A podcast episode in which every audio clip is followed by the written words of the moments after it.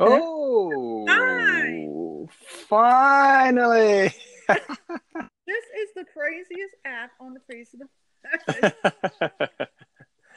All right. Well, whatever it takes.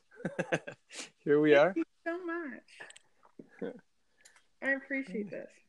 No problem. Welcome to Chanel's Language Learning Journey podcast, where amazing things happen, including technology difficulties. There you go. Um, yes, I, I, I've been kind of following you a little bit um, on Chris's um, Fluency podcast. Um, Oh, there you. Okay, that's where you you found me. mhm. And also um, Langfest hmm Of course. as, well. And then I think, didn't you write a book about um, teaching um, um, kids um, languages, like as a parent? Uh, absolutely. I mean, I think my uh, my specialty is is is there. It's about raising multilingual children. So I did write a book uh, about. Well, I think it's about four years ago now. Uh, it's called uh, "Pampers to Polyglot." a good friend of mine gave me that that title. I was that was very nice. So "Pampers to Polyglot."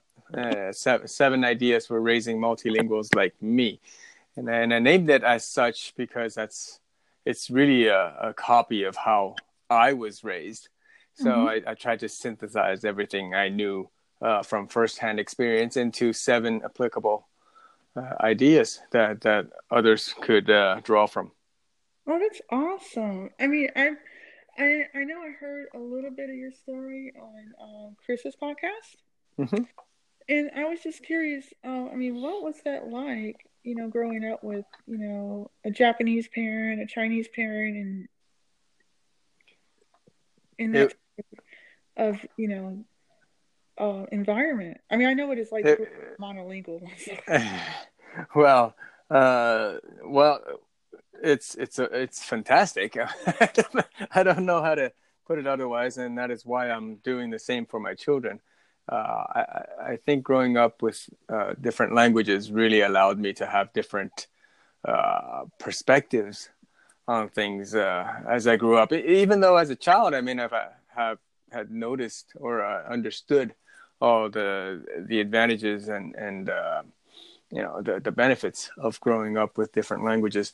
But definitely, as I grew up, became students and learned other languages on my own. Uh, I've really come to appreciate, uh, you know, how what my parents had done for me uh, without me even noticing. So as I grew up, you know, as I was as I became aware of my myself as a as a living being, I guess I, I already had a few languages in my in my head. So I don't remember when I started to learn, you know, Japanese or when I started to learn Mandarin or anything like that. You know, I already knew them by the time I I, I was self conscious, uh, and and uh, so so I, I guess I wouldn't know well what it what it means to really be monolingual, other than the fact that when I learn a new language that I don't know, uh, th- there are that those moments where you know I guess you, you, you feel this isolation. Uh, if you're in a group of, of Swedish speaking people, with an experience that I had uh, when I was uh, in Spain, uh, yeah, it does. You know, feel like you, you you're not catching up to to the discussions. So, so I, I- guess I had a the advantage of of, of a wider uh, perspective uh, on life as I grew up. That's interesting because I grew up in a monolingual home, and, and most African Americans, we speak English. We'll be lucky if we learn like a second language, like during high or high school. But I, I pretty much, uh, my second language, I learned American Sign Language when I was little, Oh, okay. and um, my mom put a book in my hand like when I was like 4 So, um, because I was born visually impaired, hmm did mostly large print. So she made sure everything was big, coloring books and books and crayons, and you know, because I still have vision, readable vision Okay. out of one eye, and so she, they focused a lot on the reading aspect for me and the writing aspect. I did learn Braille at like age eight, but because I still had a nice amount of physical vision, hmm they pretty much capitalized on that. And I hung out with a lot of like um, deaf people at the Mhm. time. And so I was fluent, like six or seven in, in sign language. And of course, Okay. once you finish like going to elementary school and you're not around those people anymore, you tend to lose some of it. I mean, I still remember like some, I would probably classify it like A1 just because it's been over 30 something years. since All right. but my first introductory into lang- like foreign language is Spanish, and I really didn't learn it until I was like 23 in community college, and it wasn't by choice because the col- the community college I went to, the campus only had Spanish from like uh, a 1020 course all the way up to t- um, 220, um, which would be considered in European scale like A1 to B2. Okay. So basically, you would probably learn everything about uh, the language, and then you go on a conversational and literature and all that. But I went all the way up to like the last course they had, learning everything auditorily. So hmm it gave me a Como se dice book and said, "Here's the book with the CDs," and I went down to the learning center and had people read to me all day. So Well, wh- wh- what do you? wh- wh- What is? Um, what are your thoughts on on that? Because I'm a big auditory person. Uh, Yeah. in, in that, you know, uh, when I think the most important thing for raising multilingual children mhm. uh, is, in fact, the you know the auditory per, uh, aspects of, of language learning. right, Uh, so I don't, you know, they they like books, you know, like any any children would. Uh, so I do buy books uh, in the different languages that I teach them. But uh, if they don't want to read, I I don't, you know, I don't force any drills on them. I don't I don't do anything that that's um, how would I say active learning. Uh, Right. in in terms of you know doing doing questions, uh, you know, solving problems or or you know reading uh, Right. per se. It's only if they are interested, then I'll support that. But otherwise, what I do is really uh, a lot about uh, creating an environment where they will interact with people uh, speaking different languages. And so, so the technical term is called OPOL. I guess you know you probably knows uh, one person, one language, uh, and we have that uh, in our family. I would, uh, you know, I would always speak Mandarin with the kids Mhm. my wife being Japanese, she would always speak Japanese. Uh, and uh, we living in Quebec, they, they go to French uh, element uh, French elementary school and, and daycare. Mhm. Uh, and uh, we have au pairs from Mexico for, for Spanish. So so uh, essentially, they would speak different languages to different people. They'd associate that. Uh, and. I've been doing this ever since my first kid was born That's so awesome. so it, it's it's it's really about the input through you know Right. uh, what they hear and, and Right. we make sure to create a habit for them to associate a person with a specific language and they just switch around and and, and that's been their life uh, so far my my first kid is six years old and, and it's working out really really well Yeah, I, I thought that was like awesome because I was talking to Sharon Kennedy a few weeks ago when I interviewed her, and she says she uses the same method. She she Mhm. doesn't speak English. Her parents speak English with her son. Mhm.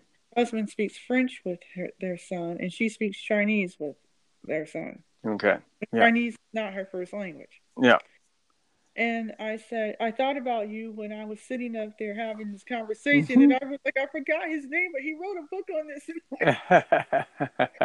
And, and, and I said, I said, you know, the, she told me, she was like, yeah, I don't have anybody to like really relate to out here in California because no one's doing this type of thing. Mhm. I said, well, I can see that. I mean, Spanish is so prevalent here in the U.S. It's Mhm. not even funny. yeah I mean, but I will say I found that um, talking to a lot of different people, especially here in the African American community, a lot more African Americans are starting to learn other languages, and they're really good. And I'm like, I mean, but I find them on YouTube. I okay don't see them on Facebook that often all right on YouTube, and I mean, like, I'm like blown away. so, I, but I do have to say, as someone that's visually impaired, I my vision has deteriorated to the point where I can't read print anymore. So I, that's all I do is listen. And I was able to teach myself Russian, Russian. Um, I'm working French, Dutch, and Italian at the moment, and I'm taking a stab at Norwegian too. So. Okay. But um, pretty much like I'm the only one in my family that speaks like any other language other than English, and I've always had this big interest to be able to communicate with other people and like from other countries. And I'm a big history buff. I studied theater in college and film, and so I said, you know, life is too short. Why not study Russian? And I I, I, I, I did it. With good for you. You know, any any money and you know, I've met so many cool people as a result of joining the language learning community. Mm-hmm. I was telling Chris, I said, well, my goal is eventually to start my own podcast because I have so many friends that they have comprehension problems. Mm-hmm. Eh, they they're born in monolingual countries where they don't have the opportunity to speak English. They learn British English, not American English. So when they want to talk to an American, we speak a little bit differently than the people over in Great Britain or Ireland, mm-hmm. Scotland, whatever. And so it's like I'm not sitting there looking at a computer, um, you know, with a script in my hand trying to say X, Y, and Z. I pretty much go. I'm a very spontaneous person, so mm-hmm. I go with the flow pretty much to yeah. see what happens. And you'd be surprised how much you learn just by listening to what they're saying in their target. Well, uh, that I'm I'm not surprised at all. I, I think you're you're really doing the right thing. Uh, I mean, if you know anything about uh, you know, Dr. Krashen, Stephen oh, Krashen, talk, right? So it, it's it's a lot about the input, and it's also about what you're interested in, uh, right. and and so you know the input is is is visual or auditory, uh, whatever you know whatever you, you think is necessary. Uh, and another thing about the auditory is uh, uh, my wife, um, mm-hmm. she's Japanese, and and uh, she came to Canada. Uh, so when we all moved back here to in 2015, she knew zero French, uh, mm-hmm. but she but she uh, she's also been you know learning, and and she does a lot of you know just watching uh, the local TV, mm-hmm. and and you know she she watches it on uh, with an app on on her on her tablet, and mm-hmm. it comes up with all the uh, the the subtitles and everything. So and right. and and she's making you know tremendous strides, uh, you know, progress uh, with that. So you know, to each uh, their own, but I I do believe that auditory is is a very important way to to learn. You know, it's funny you say that too because of some. I was I had emailed um, Susanna um, um, yes. to be on the podcast. Mm-hmm. I would love to be on your podcast because I would love to know how people that are visually impaired and blind learn languages. Mm-hmm. You know, how, yeah, she, yeah, she also has a book about. Uh, yeah, she has she has a. Uh, um, some visual uh, impairment. I forget what it was called. Right. So uh, yeah, I'm sure she could relate and, and give you some great great you know pointers. Yeah, because I, I know for me personally, like I I know that I have talked to like a lot of people in the in the polyglot world itself, yep. and it's interesting because I learned so much from everybody. You know, I've I've only been involved in it for three years, and you know I'm still learning. And I tell people all the time, I say, you know, I'm certified to teach English as a foreign language. And so, therefore, I like working with immigrants. Mm-hmm. But I also feel the need that you have to be able to communicate with them verbally. Yep. Um, what you need from them.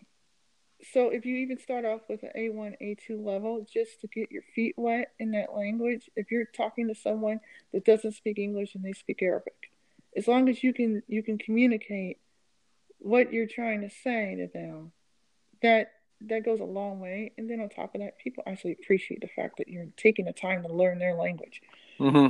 and you're opening your brain up to like other people's cultures. And I mean, because I'm big on that. Like I come from a very multicultural family. Like we got everything in our family. You wow. probably have it. You know? well, that's that's good. It's it's a good resource. that you could Yeah. access. Yeah. So as a result, I personally, um, you know, someone, a lot of people in the community ask me, well, how do you learn if your vision's impaired? And I said, well, how did you learn your first language? Before you went to school, you learned ear, Great answer. Great answer. you know. And I mean, sometimes I have to sit there and like not react to it because Mhm. after I hang up, I just want to laugh because I'm like, wait, did they forget that Mhm. ear? I mean, you don't know how to read until you're about four.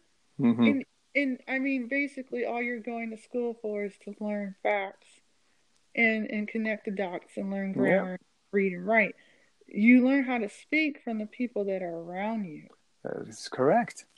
So at the end of the day, it doesn't matter if you're speaking Chinese, you know, Indonesian, Russian, German. You're learning the same way. That's But right. What, what they fail to realize is when they get older, they forget that that's how they learned it in the first place Mhm. because they picked up all these other ways of learning and so now they find maybe a visual way is a lot better or maybe a kinesthetic way is a lot better. And i i tell people all the time i say you know what's the hardest part is to be able to pronounce words correctly. And if you're not listening intensely to what is being said whether it's on a tape whether it's you know in a movie a book, somebody just talking to you, you're not going to know how that's pronounced. You're going to butcher it. And it's okay to make mistakes, but at the same time, you don't want to ignore the pronunciation towards the end. You want to do it in the beginning because that will save you so much time in the end in regards to comprehending what people are trying to say. Mhm. And so, um, and I find that a lot of people do forget, oh, I got to learn the pronunciation. Well, done. so, but I am curious to know, like, when, like, I mean, aside from learning, you know, like having your home languages be Chinese and and Japanese, when were you like introduced to like English? so uh, as I was mentioning about my kids uh, and and how my methods for raising my kids are basically a copy of how I grew up. Uh, I grew up in Taiwan with a Taiwanese father and a Japanese mother. And Taiwan is, you know, uh, the, the official language is Mandarin, right? Uh, but they sent me to an American school. So, Oh, wow. uh, so that's that's the introduction of English when I was about six, five or six. Okay, Okay. uh, and then uh, so I, so I went through my elementary school in Taiwan um, in English. so I never learned how to write uh, in Mandarin or, or the Chinese characters per se. Mhm. Uh, you do pick them up, you know, as you watch TV and, and read the newspaper and whatnot. So I did learn how to read just by, you know, being there, living in Taiwan. Um, and and and now you know with with computers and whatnot, you're now I'm able to type it. So I don't, I, I still cannot write Chinese characters, but I can definitely type them out. Uh, and the same goes for Japanese. Well, that's awesome. Okay. Then comes French when I when I came to Canada to do my secondary studies. Um, and so I was 13. We I, I came here to live with my aunt. Uh, and the rest is history. You know, I just uh, liked the the country so much that eventually even my parents immigrated here. They moved over here. So so that's uh, th- that's the addition of French.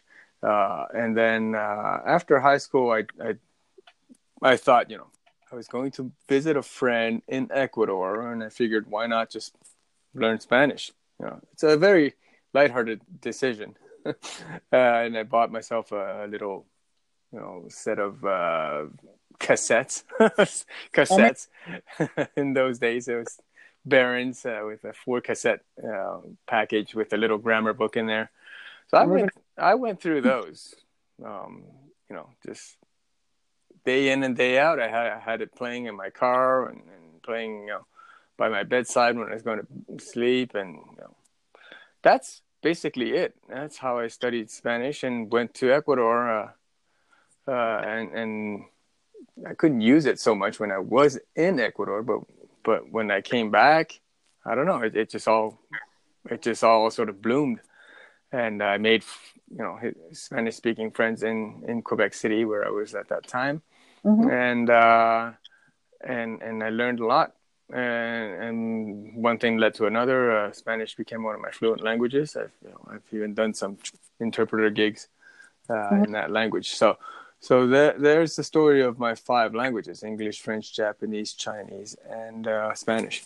I did, you know, uh, take a bite into German or Italian uh, at the university. I did get my, you know, my intermediate courses. You know, I got my A's, but uh, academically studying those languages I, it didn't really get me too far. Uh, you know, I'm not confident in those languages. I could maybe order a beer or two but to, right. to really talk about philosophy and and and, and you know, politics or econom- economics, uh, I, I wouldn't be able to use those languages. So, now so, that that's interesting because I know here in Akron we we're called a safe city. So, like, if you're immigrating from like the Middle East or anything, we would never turn you in to you know ICE or anything like that. Mm. Um, and we have a like it's like the United Nations up in this town. Okay. Um, and the reason why I know that is because I volunteered for a year at Project Learn, and they help um, immigrants get their GED or get their citizenship, or um, they help them with um, getting like learning English, reading and writing, and math. And so I volunteered my time in the ESL department. And I mean, you name the country, the somebody was from there, and I got to practice a little bit of Arabic, a little bit of Japanese, and I mean the very little that I know, and and my Spanish and some French and some Russian, and I mean it was just amazing. These people, you know, they really they came over here from some really bleak and devastating um, places, and they're very grateful to be here and be able to work and you know contribute to society, especially learning um, you know, English. It's like such a a big um, thing for them. They take a lot of pride in that, and like there was a lot of people that were from like China, and I I now I understand why they're as intelligent as they are because they they like the whole you know I want to study in the classroom setting. Yeah. So we had to go and we did like a scavenger hunt where we had three people in a group each, and you had to volunteer with those people, and they had to take a real map. They couldn't use their GPS. Mm-hmm. They had to they had to go in a certain area of downtown and find certain places and ask for directions and write stuff down. So they had to use all of their skills, their language skills, in order to be able to find these places and come back and give a little speech about how it went. And they had like an hour to do it and it was so amazing to mm-hmm. sit and watch because I had it was me and my guide dog, and I went with one group, and we found everything, and they were just like really excited about wanting to uh, learn, you know, and and and do a lot of output in regards to their English, and they had some comprehension problems, mostly over the phone dealing with you know prompts on tell on um, you know like different businesses like if you're calling the fire department or you're calling a telephone company and they have the different prompts. You push one for english press you know numero ocho for you know spanish and whatever other language whatever n- number so because they were talking at a normal speed and i i took um, a lot of pride in what helping these people and when i left they were all sad So chanel don't leave but but I, I well, necessity is definitely a, uh, you know a great motivator. I think so. The, these folks, uh, they, uh, I suppose they, they learn very quickly and very well, yeah. Uh, given the necessity to survive yeah. Uh, in, right. in the new environment. Yeah, and it's it's funny too because they they actually had a project at the end where they had to do a little presentation and write in English and give it up in front of the class and everything. And I even did a 30 minute presentation to explain to them, like, you know, while I use my phone and why I use voiceover on my phone and why I have to have a braille display and why I have a guide dog and how much I can see and how much I can't see and and they were really like amazed because you know in some countries people that are disabled are shunned. And uh, especially if you're blind or visually impaired you're mostly shunned. And so mm. it's it's very you know for them it was an eye opener.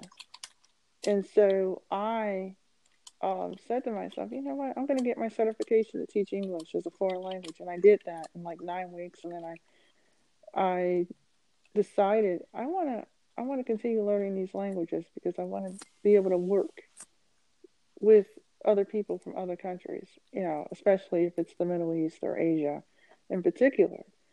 And then someone said, "Well, why you learn Chinese?" And I was like, I, "That will be the last language I decide to learn because that's going to take. that's to take. if I'm going to put my all into that, I'm going to do it for like a good two years, and mm-hmm. you know, because mm-hmm. people say, you know, all the time, well, this language is hard, and it. I was like, I don't think so. I think life is harder. life is harder. I don't. You know, I look at it as I'm happy that voiceover can read subtitles. Now I can enjoy a movie, you know, a foreign movie in a language and have it read to me with the subtitles. And I don't have to strain to try to see something I can't read. I could just enjoy watching the movie and listening to it in that language and, and you know, um, um, you know, listen to Harry Potter or listen to whatever book I want to listen to in that language if I can find it in that language. Um, however, when I thought the idea to, to create this podcast, I said, you know, I want to bring on all kinds of people that have different learning styles and mm-hmm. different perceptions of learning language because I mean we're all we all learn differently. Yeah. And and and but ninety percent of the time people don't even realize they're auditory learners. Like Yeah, well it's uh, and that's a surprise. good observation. Yeah, and I mean because I used to be all three auditory, visual, and kinesthetic and the worse my readable vision gets, the more audio and the more you know tactile I become. Um, so, for me personally, um, I pretty much if if like for instance if I'm speaking French or I'm I'm I'm using like I use Michel Thomas um, courses for most of the languages I'm learning at the moment, and because I find his approach to be very easy for me to deal with. And then I go on the Memrise and, and I use the courses inside of there. And, you know, I pick, I've got to the point where now I just go for what it is I want to talk about. So the vocabulary, if I want to talk about politics, I learn that. If I want to talk about fashion, I learn that. If I want to talk about food, I learn that. Mm-hmm. Instead of trying to learn every single word, because you're not going to know every single word. well, that's that's input hypothesis.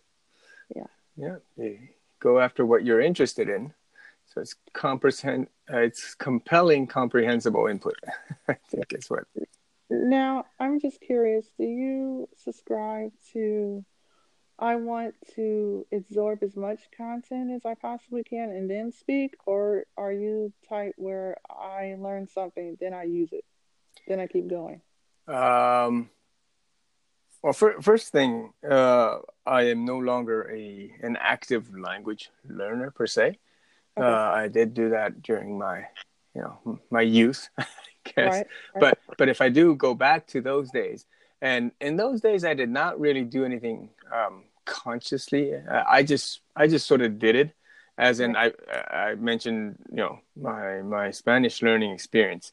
Mm-hmm. Uh, when I reflect back on that, I I realized that you know Krashen's uh, hypothesis, uh, uh, you know, the input hypothesis uh, was right all along. It's just that I never, you know, did it, you know, um, actively.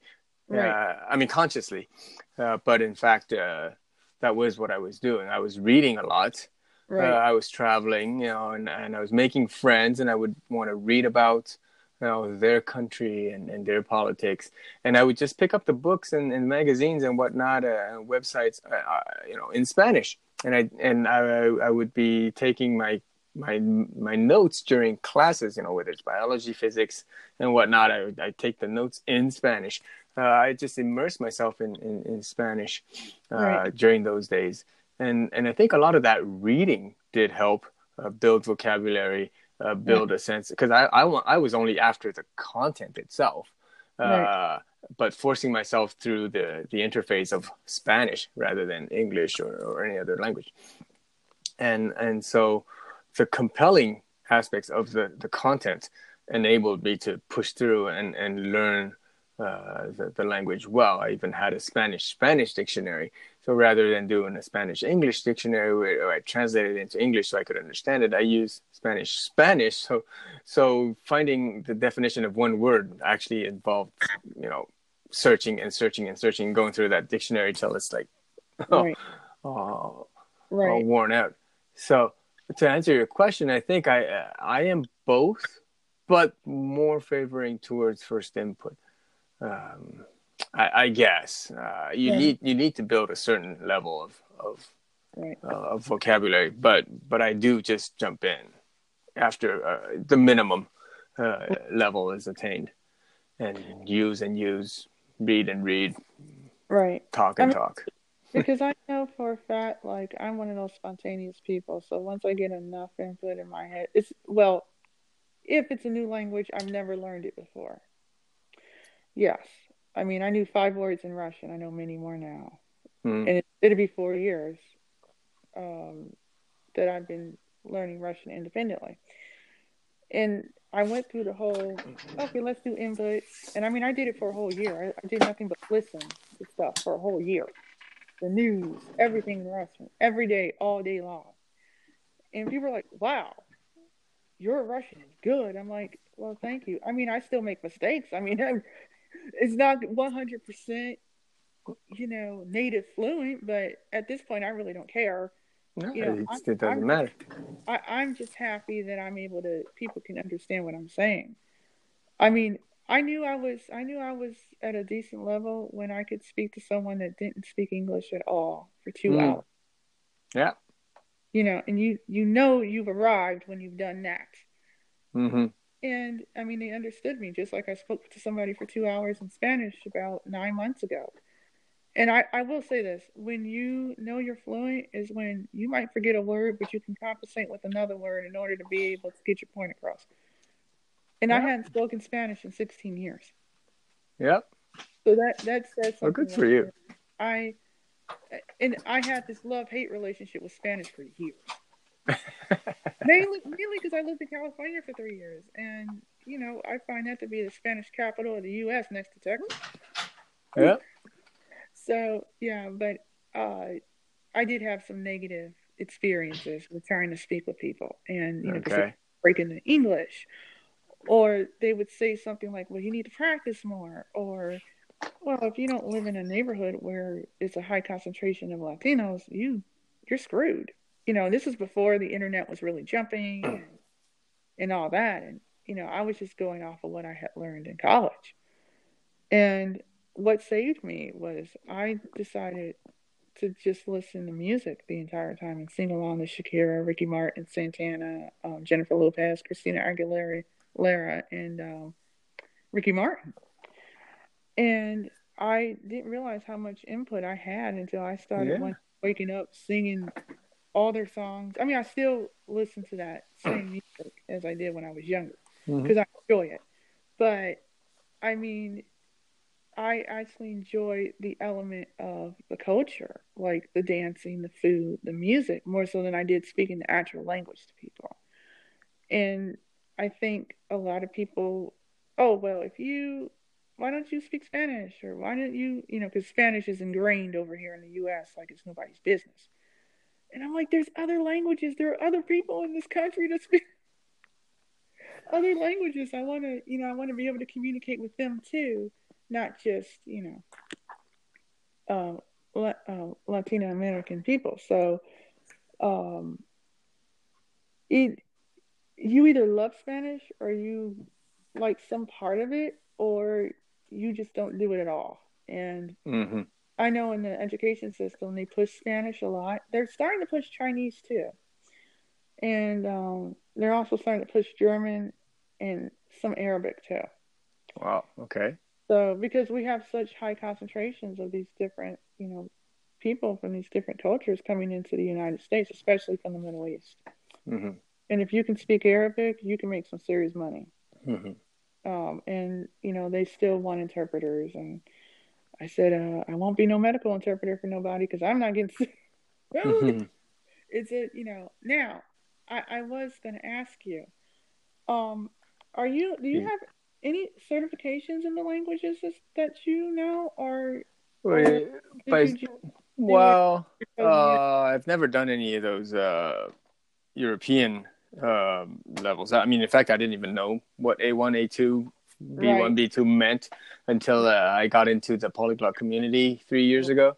yeah, Um, neither did I. I just 10, 10, 10, So- 20, 20, yeah. so, but but in terms of you know, I guess qualification or, or credentials in each of the Right. languages, um, I would just say, I mean, English is my first language. I've been educated in this uh, my whole life, uh, so so I, I guess I don't need a the credential other than that.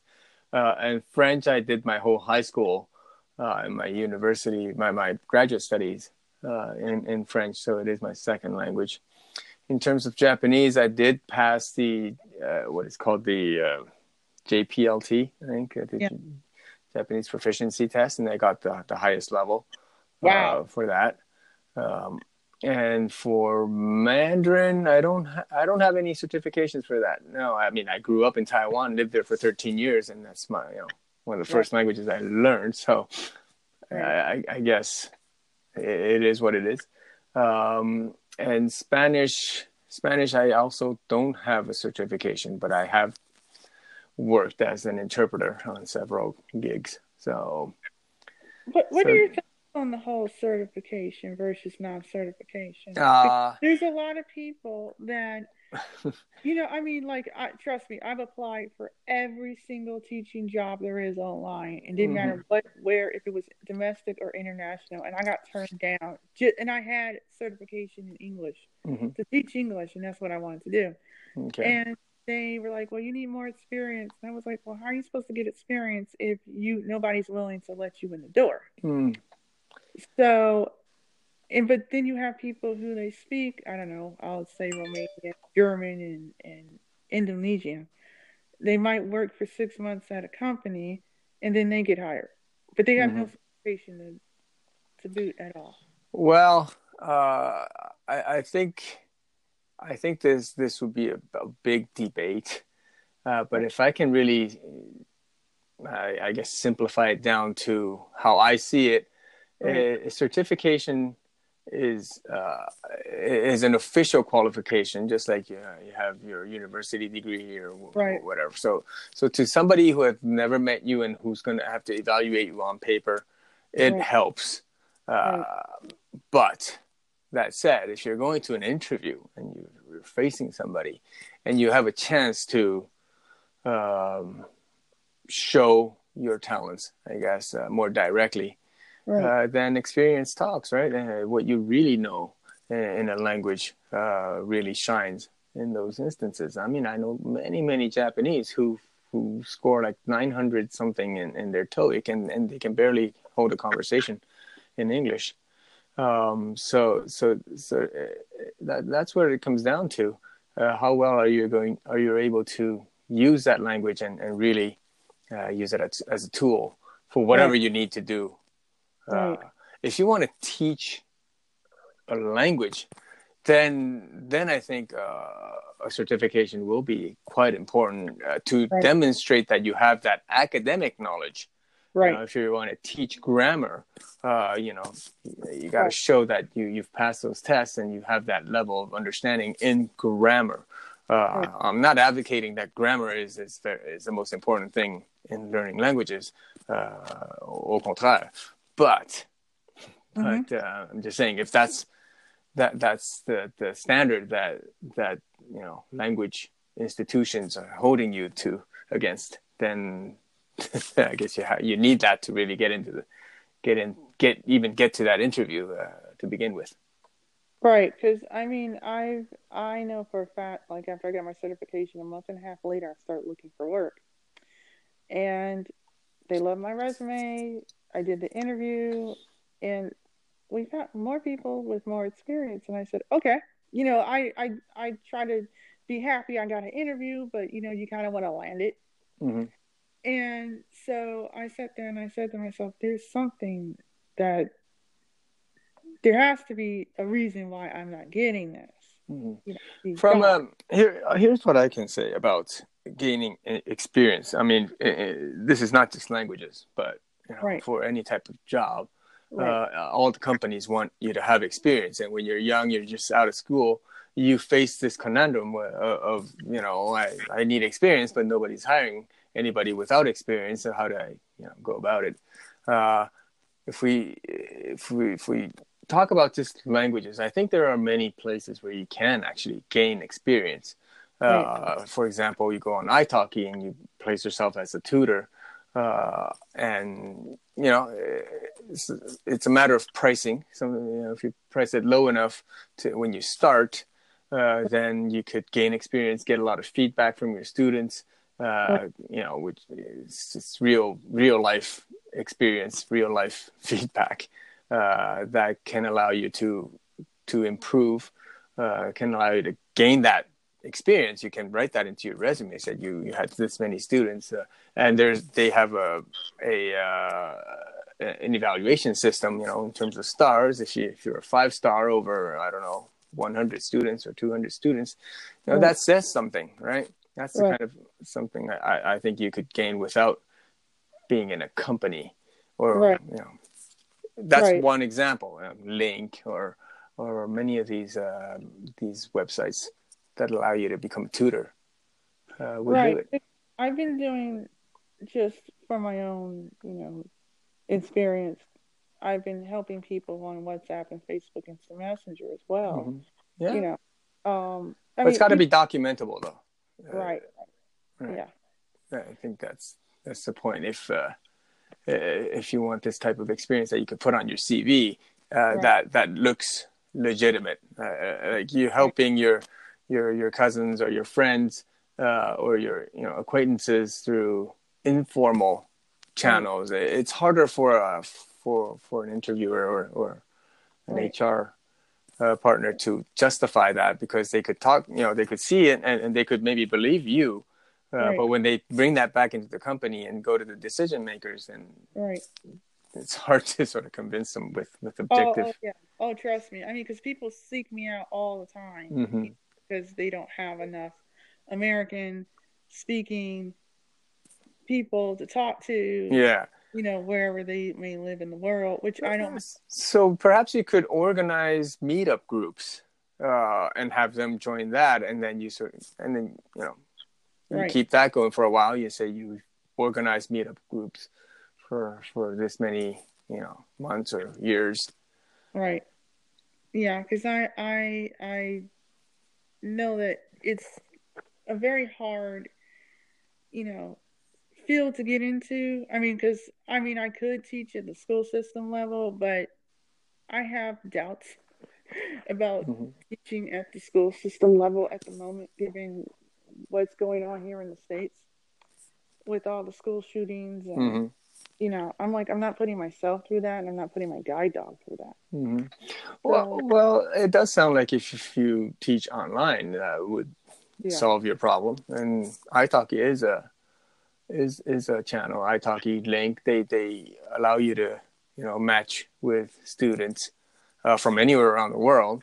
Uh, uh, although the competition is likely pretty high, Right. uh, you will have to you know go against quite a lot of people um, and it'll be hard i think to earn a living on that uh, right. at the beginning Right. uh, but you need you need to start somewhere even if you start for free uh, Right.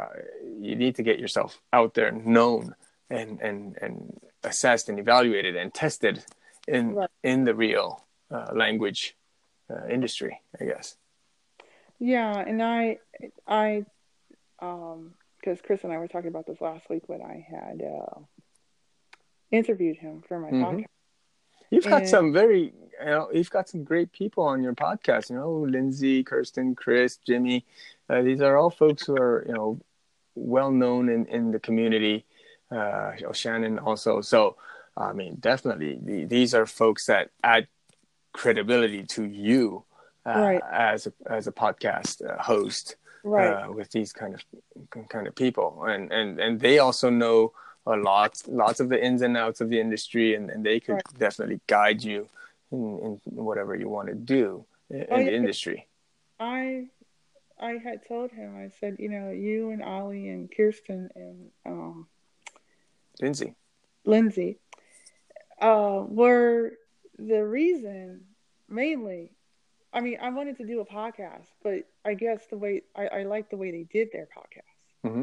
you know, and I said I learned from everybody. So every interview I have heard, you know, I've I never had a bad thing to say. now there might have been a couple interviews where I was like, okay, this is boring as hell. Okay. but, but I still got something out of it, even if I did think it was boring. Um, but I I have to say, as someone that you know is still new to the game a little bit, I've never been more welcomed in a community in my entire life, and I've been living Earth for like 41 years. Well, so, you know, all, the, the, the Polyglot Conference, the, the Polyglot Gathering, and and Langfest. You know, we we all we're all about inclusion. We're all about diversity. We're all about learning languages in a safe environment and acceptance, right. and and and supporting uh, it, it's you know it's the right community to be in. oh yeah, because I mean, don't get me wrong. Like I have met some people that are visually impaired or they're completely blind. A lot of mm-hmm. them are completely blind, mm-hmm. and they they learn languages, you know, because it's their hobby, and they have another job on the side that they're doing, which is probably tech related. Because um, a lot of blind people are very tech related. I mean, they could put computers apart, take them apart, put them together, and tell you how to do this, this. And I was like, you go right ahead. mm-hmm.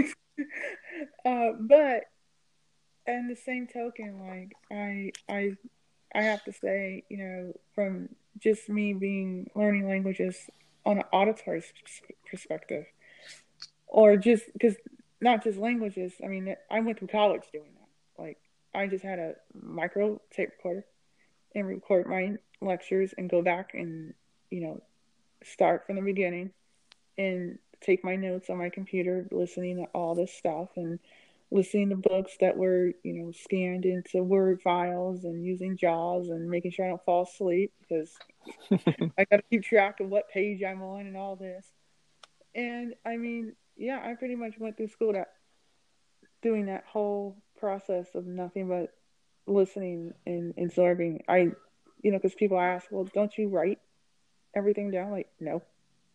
Mm. I I know how to write, I know how to type, but I said, you know, I I pretty much like absorb everything and and go back and revise certain stuff if I'm, you know, got a different grammar point wrong. I'll go back and find that grammar point and I'll work at it until I get it and then I'll go and see if I can, you know, utilize whatever it is I'm trying to say. And if I did it wrong, then someone will tell me after I'm done you know, saying what I need to say. And, you know, but I mean, I don't have like coded notebooks with, with all this particular grammar point in red, this in green, this in blue, you know, no, that's just not my style. Um, you know, someone's like, how can you learn anything just by absorbing it all? I was like, well, if you're really interested in something, you'll learn it. I mean, if you're yeah. not, you're you're not going to learn it. I mean, it's just that, it's that's it is that simple. I think. Now, I had this one question to ask. Now, what what made you guys come up with Langfest? well, thank you for that question. Now, uh, Langfest came about. Uh, it's it's very simple. Um, in 2015, the Polyglot Conference came over to North America for the first time. I remember uh, yeah, and I was in New York, and and that was the year I came back from Asia, uh, mm-hmm. and I had been following Polyglot Conference uh, a little bit before, and it was always in Europe. It was hard for me to attend, but I came back to North America that year, mm-hmm. and Polyglot Conference was in New York for the first time, and it was a perfect opportunity for me to go uh, and finally uh, geek out. and uh, and it was a, a fantastic event. Uh, I got to meet Richard and Alex and all those, those guys. And uh, and so when I came back, you know, the participants we were, were, connected online and we sort of got together and we said, you know, maybe we need to do something local, you know, something, you know, a little weekend. We get people together to just kind of like a meetup, right? Uh, just just about languages. Uh, we did a poll on where we would hold that, and uh, and Montreal turned out to be, you know, the the favorite place.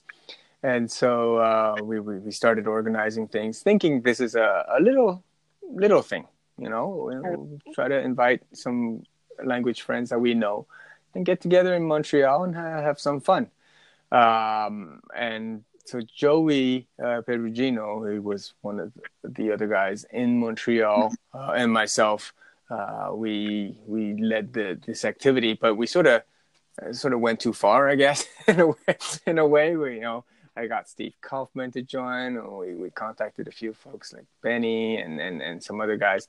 One thing led to another. It just it just sort of grew beyond our expectations, and um, and that first event uh, was huge. Uh, Chris was there, uh, and uh, and so we thought, well, well, let's do it again. And last year uh, was we grew by like two, 200, 200 300 percent. You know, we had like about 400 people. Uh, right, right from our second year, and so it sort of became a an annual thing without we without us really you know intentionally going going that way and uh, we did our third edition this year and we're now preparing our fourth edition uh, and it's become a montreal staple i guess we're, we're hoping that you know people would recognize the Langfest Montreal, uh, just the way they, they recognize Jazz Fest and, and, and Just for Laughs Fest. And right. so, oh, so there you go. That's how it came about. That's awesome because I, I, I was telling Kirsten and Lindsay, I said, um, see, I can get to Montreal. I only live in Ohio. that's not that far. Well, you definitely should. You, you, you would definitely be welcome here. Yeah. Uh, you know, Kirsten and, and, and, and Shannon and Lindsay, they've all presented at, at Langfest. And, uh, you know, they're all great supporters. Yeah, I I tell my friends all the time because um, I, I have other friends that learn languages that don't even live in you know they live like in Jamaica and other places, and they're like, that is cool that there's something on this side of yeah. I'm like yeah because not a lot of people can go to Europe. Exactly. exactly. Well, well, that's how we started the idea. We figured, you know, we'll go to Polyglot conference every once in a while, but you know, in the meantime, we'll we'll have our little thing here where, where, a few friends that you know in the community could get together but it just it just sort of become a platform uh, you know just just like uh, the polyglot conference uh, and, and, polyglot gathering are uh, on the other side of the atlantic. Yeah and i mean everybody's like no you should come to this. I'm like honey do you know how many american people actually have a passport in this country? Not that many I mean, you have to have it, it, a lot of it is economical. Mm-hmm. I mean, the United States is so big, people don't think about going. I mean, yeah, they will go to Canada. That I will say. Yeah. We'll go to Mexico. Or, about you know a, a, good bunch of our our folks that come to Langfest are from the U.S. Obviously. Yeah. It's a a, a lot more than we we'd expect. Uh, so. Yeah, because I mean, Montreal's not that far. It isn't. It's yeah. an easy it's an easy flight from uh, from many uh, cities in the U.S. Yeah, and I mean, even if you were to drive, yeah, it wouldn't be that bad. I mean, very doable. Go, just to go from here to like Toronto is like a good six hours. Mm-hmm. It's another, it's another four and a half from there. Yeah, because uh, I've been to Toronto once. Like, I went on a singer trip. okay. Man, I love this place. This place is clean.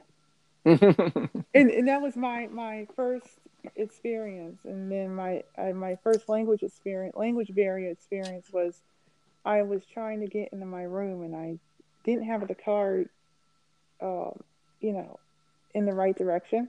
In order for me to put it through the little swipe thing that you have to swipe in order for and I stopped this guy in French, and I, I was trying to speak broken French.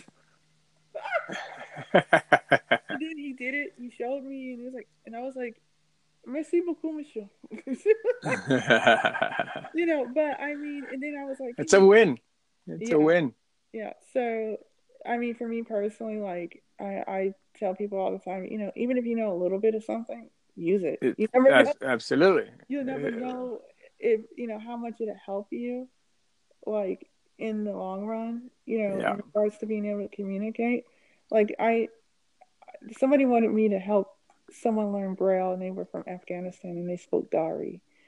And I actually went and decided I wanted to learn some Dari so I'll be able to communicate with this person, even if it was like basic words.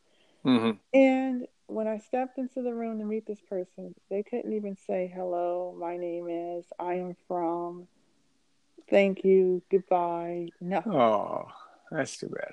And this is in English. And I was just mm. like, okay, you want me to do what? you know, so I was able to at least say hello. He had, they had an interpreter there, but it was his wife just had a baby, and I felt really bad because over in Afghanistan and different parts of the Middle East, if you're blind, you're shunned. Mm-hmm. You know, so it's it's very they they have no opportunity to have an education, work, or do it. They have no rights.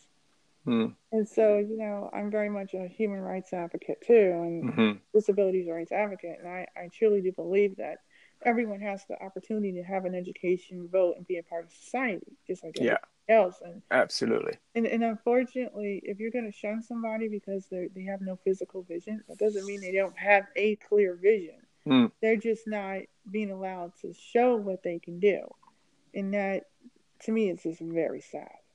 And I can understand why people want to come to the states or come to Canada or, you know, somewhere where they're they're able to to have you know a lot more freedom to make choices for themselves and, and, and live a, a more freer life.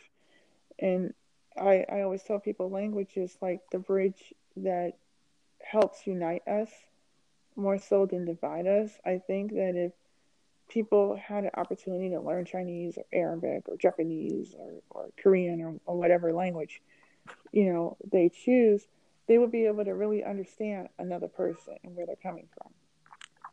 And then to assume that everybody in the world speaks English because not everybody in the world speaks English. No. You know, and that's that's just something that I you know, I, I try to like let the people I do help know I said, you know, don't assume that because someone's from Canada or the United States that all they do is eat pizza, hot dogs. I mean, because I had someone say that to me on the phone. I was like, excuse me for one minute. And I just started laughing. Like, um, that's not all we eat. Um, you know, but speaking of eating, uh, Marisa, I gotta, I, I, gotta log off pretty soon with, uh, got my, my mom on my back with, uh, with a lunch, getting ready. Thank you so much for coming on So I really appreciate it. This was most interesting. Oh, well, thank you. and I wish you good luck and, and, and more and more, uh, you know, big names uh, in the language community support yeah. you because uh, we, we see you. We see you uh, in in the polyglot, the community group, uh, you know, and uh, we see you uh, contrib- contributing your thoughts and, and, views, and it's all very appreciated and uh, definitely an important member in the in the community. Oh, arigato. do Have you uh, learned that? Yeah. Um, nice to meet you. No, nah, it's you're welcome. Okay. You're welcome is one of the hardest words to learn in Japanese. I don't know why they make it so hard to say you're welcome. How can you be able to say kinky desu yeah, good, good, good. Genki desu. Yeah. So, but thank, very good. Thank you. Yeah, I'm. I do have Michel Thomas Japanese. I, I, I'm learning very slowly. I said that that Chinese will be the last two languages I learn because my goal is I want to watch Japanese horror movies. Wow, there you go. Yeah. but thank Good you luck. So thank you. Okay, bye bye. Talk to you later. Bye bye.